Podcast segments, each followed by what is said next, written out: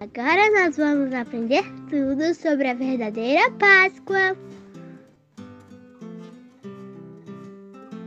Olá, crianças! Tudo bem com vocês?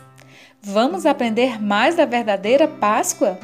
Hoje vamos descobrir por que o povo continuou escravo de um outro dominador.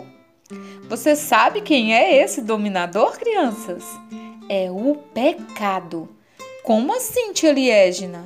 É isso mesmo.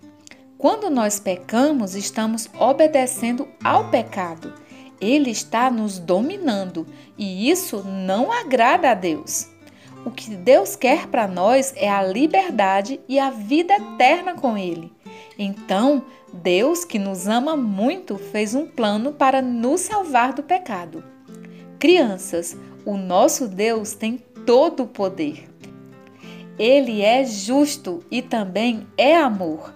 Por causa da justiça, o nosso pecado precisa ser castigado, e por causa do amor, Deus não quer o nosso sofrimento ao pagar o nosso pecado.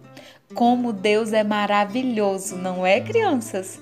Ele e só Ele tem poder para resolver essa questão. Então Deus fez um plano perfeito. Quando chegou o tempo certo, ele enviou seu Filho único para nos libertar da escravidão do pecado e nos salvar da morte eterna. No momento certo, Jesus, o Filho de Deus, nasceu como um bebê e viveu aqui na terra. Que maravilha, crianças! Deus morando conosco! Quando Jesus se tornou adulto, começou a falar e ensinar as boas novas, as boas notícias sobre o reino de Deus. Muitos o amaram e seguiram seus ensinamentos. Outros, por ciúmes, inveja e medo de perder o poder, o rejeitaram.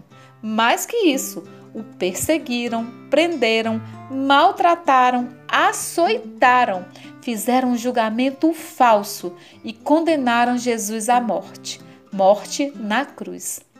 Esses homens maus não sabiam, mas Deus estava cumprindo o seu plano para a nossa salvação.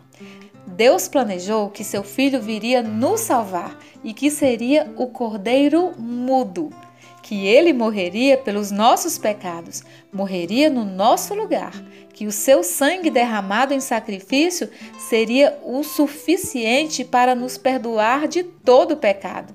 Por isso, Jesus é o Cordeiro de Deus que tira o pecado do mundo.